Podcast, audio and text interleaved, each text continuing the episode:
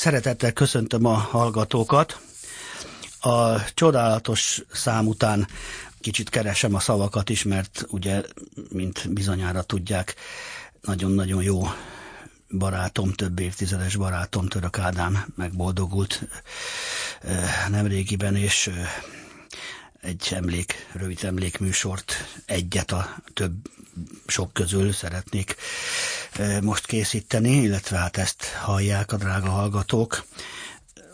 Mindent lehet róla tudni, meg elolvasni, úgyhogy nem is akarok én itt most belemenni, mert a nagyon, nagyon szép zenéi vigyék inkább a prímet,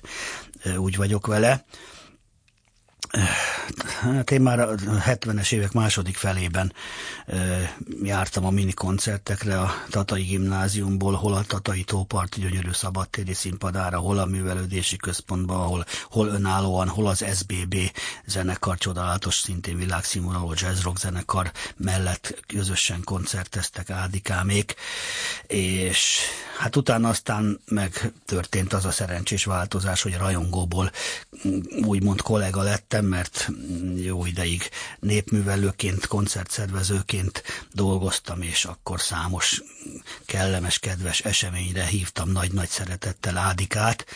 80-as évek közepén, végén, amikor pont nem volt se mini, sem még rabbocska, sem, hanem hát elég nehéz helyzetben volt a ö, minőségi muzsika akkor már,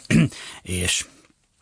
a különböző változó felállások is zenekaraival nagyon nagy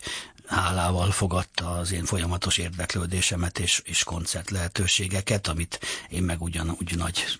örömmel fogadtam és, és hívtam őket, őt és a társaságait, társaságait a színpadra. Hát bizony most is arra készültünk, hogy a május 8-ai 75 éves nagy jubileumi koncertet az Erkel Színházban megrendezi, megrendezzük és, és beharangoztuk, hiszen Sirius Mini Jam lett volna e, nyilván az utolsó Moikán főszereplésével, de hát